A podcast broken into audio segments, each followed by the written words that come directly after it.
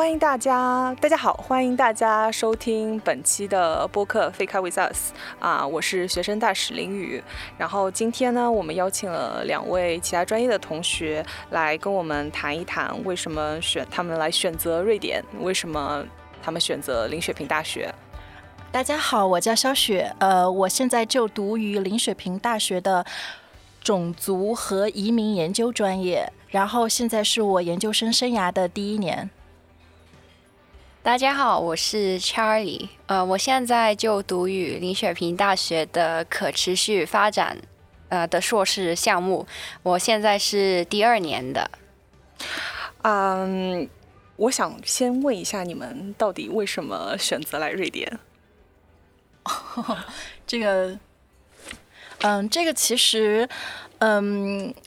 有几点原因吧。第一点就是因为国内对瑞典的宣传一直就是瑞典是一个很干净，而且是可以让你，呃，去相当于去脱这么一个嗯放呃脱俗的这么一个地方，世外桃源。对，世外桃源。然后你知道我的梦想其实一直想成为一个哲学家。OK。然后。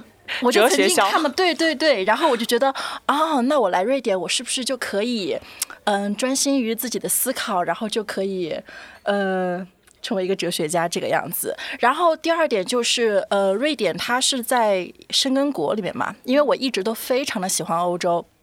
所以当时我排除了英国，然后我如果在在欧洲要选能够以英语教学为主的这么一个国家，那就是荷兰和瑞典。然后因为种种机缘巧合，我就被瑞典选中了。其实不是我选瑞典，是为我觉得是瑞典选中了我。对，差不多。哦，他有很多很多的 感受。为什么瑞典选择他？那那查理，你你为什么来选择瑞典呢？嗯。我呢，因为我的专业是可持续发展嘛，那我在呃大学的时候就已经听说瑞典在可持续发展是做的非常非常呃出色的一个国家，所以我就想，如果我要继续读可持续发展相关的可科物的话，那我一定要去最棒的地方读嘛。那所以我就看了瑞典的可持续发展的项目。呃，另外呢，就是我之前其实，在大学的时候有，嗯，在我大学四年级的时候，我我其实有来过瑞典做了半年的，呃，没有半年吧，呃，四个月左右的，嗯，实习。那那个时候我是在呃 Malmö 的，那我我刚我当时一来就已经爱上了瑞典了。因为真的是一个很漂亮的地方，就到处都是呃森林，嗯，而且我觉得在瑞典，你看天空好像比较。距离比较好近，很近，对，就是那个云感觉像棉花糖一样。夏天的瑞典，对对对对，就是你看到好像天和地是连成一起的感觉，就真的我觉得很漂亮。而且呃，我当时在瑞典当实习的时候，我觉得瑞典是一个很安全的城市。就我当时也有去了其他欧洲的国家，我觉得比较乱一点。但是在瑞典，我觉得很安心，就是我也不怕会被人歧视，或者是被人偷东西呃之类的。嗯，其实这一点我想补充一下，当时考虑到瑞典也是。觉得瑞典人他在欧洲整个欧洲，因为欧洲其实排华现象还是挺严重的。嗯但是瑞典人相当于他是这一群人当中比较佛系的一群，在他们看来人就是平等的。对。其实我非常喜欢他们这种平等的理念。嗯。对，所以这也是吸引我来这儿，包括男女平等这种 这种议题。对，这很重要。对。我们今天在场呃，这个现在这一期播客的两位嘉宾以及我都是女性，所以我们非常注重这个性别平等。对对对，呃，支持。是性别平等，选择瑞典。然后，那那你觉得你来了这边之后，你这个气候啊，你觉得你能适应吗？我觉得我最呃，就是我我觉得最意外的就是瑞典人基本上都能说英语，就算是一些比较呃，比如说老人家，他们都能能讲一点英语，就是你沟通方面完全是没有问题的。嗯，另外就是，嗯，我觉得天气方面嘛，夏天是好舒服的，尤其是呃，比如说五月、六月的时候，就是一点也不热，但是也不冷，就就适中。冬天的话，我觉得呃，没有我想象中那么冷。呃，但是这一年也是比较奇怪，奇怪就没有那么冷是吗？对，呃，我觉得我们应该要说一下，我们是就是来自生活之前生活在哪里？嗯，你就是 也是刚刚补充他那个，就是没有这么冷冬天，因为因为你是在武汉，武汉的冬天，我想对大家说，特别是武汉的同学们，你放心来瑞典吧，你在这里的冬天真的是太舒服了，因为外室外的气温冷下来，其实跟武汉差不多。然后你想想，武汉没有暖气。而瑞典暖气特别的足，所以当时我妈，我和我妈一直觉得瑞典特别冷，就是北欧嘛。然后我妈给我带了好多厚的衣服，还有棉裤、棉鞋，全都没用上，都没用上。OK，所以在这，我觉得天气这方面，呃，还是大家不用担心会不适应。但是唯一可能有些南方的小小小伙伴们想来瑞典看雪，我觉得这个比较难，特别是。反正是我们今年是没有看到啊，我要我要补充，OK，好，因为呃，因为嗯，大家也知道我是可持续发展的学生，那其实是因为这一年的瑞典的气呃天气真是很奇怪，我觉得比上一年的冬天起码要热了十度左右。呃，就是我上一年在瑞典的时候，整个冬天都没有看过绿色，都是被雪包包着，都都被雪盖着，而且呃也下雪也下的挺密的，但是也不算是太冷，就下雪反而不太冷，下完雪之后有有一点，但是就是暖气足嘛，我觉得还可以，但就就这一年的冬天是有一点奇怪。嗯，但是我觉得未来应该会越来越暖的，越来越暖，全球暖化的趋势，反而就不一定是越来越呃暖，但是就是很多极端的天气吧，就可能会有时候很冷，有时候就好热。所以我发现这也是什么，这也是为什么，就是不光是在瑞典，我觉得好像是在整个欧洲，他们对于环境保护这件事情，就是看得特别重。就是像我们专业，我们在讨论一些政治问题的时候，经常有同学会把环境问题拿来说。但是对于我们就是呃生长在另一个州上的同学，可能生长在比如说像中国，呃，我们虽然也注重环境，但是没有到他们这种想要通过他们的一些行为去影响政府的这个决策呀这方面。所以我觉得。对，就是你来瑞典的话，可能会体体会到一个非常不一样的一个视角，来去观察这个世界。对。你们，我我其实有一个我觉得中国人最关心的问题，在这里吃的怎么样？哦，好，我首先要说一下，就是我觉得瑞典自己传统的食物是我是不太喜欢。除了肉 丸、肉丸、肉丸，除了肉丸以外，呃，就是我当时就是去呃 Stockholm，那我去了一些，就他们说是地道瑞典的食物，就是我我是不太喜欢，有点。奇怪，我觉得，然后，但是我反而觉得这里的中东的食物很好吃，很好吃，可就是 kebab，没错，呃，土耳其，土耳其什么？土耳其卷饼，其卷饼之类的，对，烤肉之类的嘛，切烤肉类就就反而那些，我觉得在瑞典是很好重口味，重口味的东西，没错，就是呃，但是就但是好的。我觉得好的就是在超级超超市里面，呃，你基本上可以买到不同的食材，也是很新鲜，也不算是贵。对，那回回家你就可以自己做吧。对我们有一个小伙伴，刚来的时候什么都不会做，现在都会做锅包肉了。天哪，不啊！你呢？你觉得这里 吃的怎么样，小雪？嗯，这里我觉得如果要跟欧洲其他国家比，你如果想吃到非常地道的中餐，基本上是没有，不太可能，你 你对我在德国吃自己做的就非常好的，连连塞尔维亚的中餐，因为中国人很多嘛，对对对，都特别的好吃。但是瑞典也有很多其他好吃的啦，对，瑞典也有其他，比如说土耳其的 kebab。然后，但是我觉得在这里买东西啊什么的还是非常的方便的，因为整个欧洲它不像美国，你一定要来一次大采购啊什么的。其实你有时候放学回家路上就可以，因为其实超市还是非常多的，而且种类包括他说的。价格也都不是特别的贵，而且我觉得这里我在这里迷上了冷冻蔬菜，因为在这里对很方便，对对，因为其实主要是新鲜的太大份儿了，嗯，所以你一个人基本上是很难吃完，它又会坏，所以冷冻蔬菜这个时候就对非常对。如果大家带那个什么电饭煲，就米，然后冷冻蔬菜，然后放点肉，就这样一焖就好了，简单，嗯哼，没错。而且，我觉得在这里也。也能够买到呃基本的，就是你做呃中式料理的呃材料吧，就比如说是酱油啊、米酒啊那些都可以买到。而且其实很好的是，我觉得这里的中国人特别的互相帮助，所以呃我我们在北雪平其实中国人不多，但总是会有个阿姨，她就会做各种酱猪蹄、酱牛肉、什么烧鸭，然后饺子，我们就可以从她那搬过去。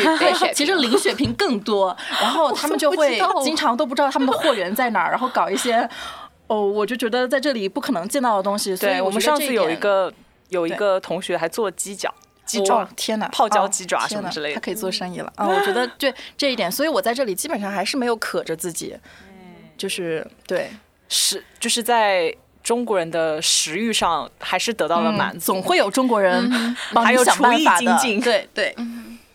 其实我我其实我觉得在瑞典，我注意到有一个我我我会觉得瑞典在这一点上做的蛮好的，是我去了一些其他欧洲的国家，然后在交通上面，我觉得瑞典这一块儿，呃，跟国内比较像，就是我们在国内都是用那个支付宝的那个二维码扫码嘛，你在瑞典其实也是可以 可以做到，然后交通，然后支付就是这个付钱，然后嗯，但是你像我去别的。欧洲国家城市旅游，你像什么德国啊这些国家，他们他们就是去上车，然后去买地铁票，还都是需要就是像以前的那种买票的方式。我会觉得在瑞典在这一方面就非常像国内，就会觉得比较方便。对，他们而且他们就是呃呃他们的那个快捷支付方式的这个这个技术，在欧洲比较领先。嗯，对，他在技术方面还是在欧洲领先的。对，是这这一点是比较领先的。我我来了以后，基本上没有没有用过现金啊。对对对，现金很多地方这里不收嘛。对啊，大家也要注意，就是很多地方，比如说一些小的店，基本上都是不收现金的。对。所以基本上信用卡和 Swish 就就够了。对对对对对，是的，是的。那。其实我还想再聊一聊，大家大家为什么来选择林雪平大学？因为瑞典大学其实很多，对啊，而且很好的大学也有很多。那为什么是林雪平呢？嗯，首先吧，就是我觉得林雪平的专业它非常的有趣，因为其实林雪平主打的一直是一个 interdisciplinary，就是跨学科的。这么一个专业的设置，所以你如果去发现它的每个专业，就比如我的移民与种族，它把这两个点放在一起了，像你的国际关系和欧洲关系，欧洲关系放在一起了。但呃，所以呃，而还而且还有一个那个 computational social science，把这个计算机和社会学放一起，我觉得他们的这个专业的设置非常的有趣。因为而且而且，当我学了以后，我就发现它确实在这个专业里面，你可以探索非常多的东西，因为它给你，它会给你，让你有机会去接触到不同各各种各样的知识，所以其实这个也我觉得也是为你读博做了一个很好的准备。这样时候你就可以探索，嗯，我到底我想拿这个拿拿哪个方向作为我以后读博的。这么一个点，这这是这个，然后还有一个就是，呃啊，当然，我觉得还有一点，其实最重要的就是现实原因，因为我本科是跟艺术有关的，但是后来我就想，我想读社会学类的，呃人文学科，所以然后但是你会发现欧洲这边的学校对你的专业的背景卡的非常的严。呃，我我也申请了隆德，但是确实隆德把我给拒掉了。呃，然后呃因为学分不够，但是林雪平她其实我觉得我把它定义为一个如果有同学想。转专业，那么这这个学校其实是一个非常好的选择，因为因为它的 interdisciplinary 设置，所以它对各种人员，他会可能你来自不同的领域，只要相关的，他都会考虑你。对林雪平大学，可能呃，他更希望就是来这里的各个专业的同学，用他们自己原来的知识来去来扩充这个专业，扩充这个专业本身的内容。对对对，嗯。就刚刚谈到这个跨学科嘛，那其实呃，嗯，林雪平大学呢是呃瑞典第一所大学去呃提供跨学科的可持续发展，哦。所以呃它的那个可持续发展的那个 department 是非常的有名的，就是 TM 嘛，嗯，它是呃，所以呢，嗯，我觉得。就当时我就特别想，因为我本科是读呃科学为重，就环境那一边的，但是它这个呃跨学科呢，就包括了经济、还有社会、还有环境，就三位一体这样的。呃，所以我就我当时就是想要结结束结束结束结束结束结束结束。对我我想说 get in touch。哦，接触接触，我当时就是想，呃，就接触多一点不同的呃可持续发展的其他的呃话题话题吧，嗯，所以我就觉得它这个非常的有趣，呃，而且我觉得我我来了以后，我开始了这个学科以后，我我呃觉得很惊喜，因为我班上基本上所有人他们都是来自很很不同的背景。那我觉得这样有一个好处就是。大家看东西的视角是非常的不同的，就是有些人他们之前可能读的是人类学，有些可能读的是经济。那大家在一起呃做小组讨论的时候，你就可以发现大家看东西的视角是很不一样。我觉得这样可以学到很多东西。对，就是一种嗯，在同一个框架下，然后大家各个不同背景的学生之间发生一些知识的碰撞。然后你从这些碰撞中有一些反馈，然后会就是加深你对这这门学科的理解，甚至可能是对你自己的人生啊各方面的这种体验啊，都会有一种新的认识。所以我觉得。我觉得我其实觉得现在国内很多同学都在尝试这种跨学科，因为大家都知道我们国内和国外的教教育体系它其实是不太一样的。然后有很多同学可能选了大学的时候选了自己不是那么喜欢的专业，然后想要在研研究生的时候来转一下。我觉得林雪平在这方面是可以提供一个很好的资源。对。然后你你们俩觉得就是国内的这个研究生，因为因为我你们俩。在国内都都读的本科嘛？你觉得国内本科的这个教学模式跟瑞典的教学模式，他们有什么区别？嗯，我觉得国内更多的是授课吧。嗯，老师来教给你知识，一些既定的知识。其实有很多本科教育可能也需要这样。呃，但是我觉得到了研究生，特别是到这个欧洲来读研究生，我觉得老师更多的他更在乎去引导你的思想。嗯，他。给你引导一个方向。当你说什么，而且特别是，其实我跟很多人交流过，他们都说瑞典这边老师他不会给你一个明确的对错。嗯，就算有些时候你可能说的不太对，他不会跟你说你错了。嗯，但是他可能会以一些比较委婉的方式来纠正你，而且他其实会更多的会鼓励你自己去想。所以我觉得，其实这也说到一点，就是在瑞典读书的话，你自学能力需要非常的强。嗯。但是如果你好好把握了这个机会，我觉得真的是对你这个思维轨道的一个扩充，你会以会更以不同的这个思路去思考一个问题，而不是哦这个问题就只有一面或者是两面，其实这个问题是一个多方面的、多层次、多层次的对多轨道对。然后我就觉得还有一个就是瑞典这边他们的老师特别的纯粹，因为其实在国内应该还是就是鼓励老师去搞副业的吧。因为我听到大多数其实是这个样子的。可能有一些老师除了在就是自己的本职工作中，其他可能还接一些项目。对对对。但是瑞典老师就是他们是，我觉得他们是真正的喜欢教学，而且他们是把自己的全身心都放在这个做研究和这个教学身上。虽然有时候他们的气质会有点老学究的气质吧，嗯，但是我觉得这其实是一个很好的，因为。只有老师带头做了好的榜样，把这个全身心放在学术上，学生才能够在一个更纯净的学术环境里面去学习。对，我是觉得就在国内嘛，嗯，他授课的形式比较单向，对，就都是老师呃在讲，学生没什么机会讲，反而反正我们就是把东西都背了，然后就就去考试。其实我觉得学到的东西不太多。我现在就想一下，我当时考试的东西，现在其实都已经忘了。嗯。但是在瑞典，他就是老师有时候可能提出一个问题嘛，然后我最喜欢的就是他们的 seminar。嗯。就是你先要在家里读了好呃，他要指定的呃。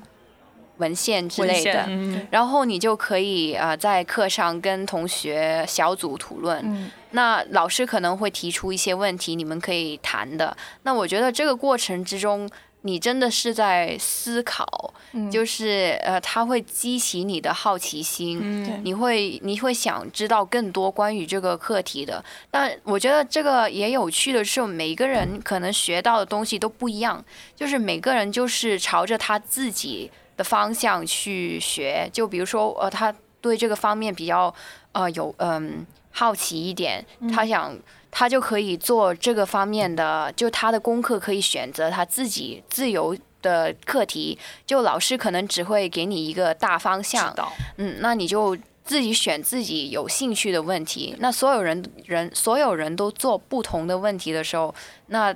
到时候一起谈的时候，就你可你就可以看到新的东西。没错，嗯。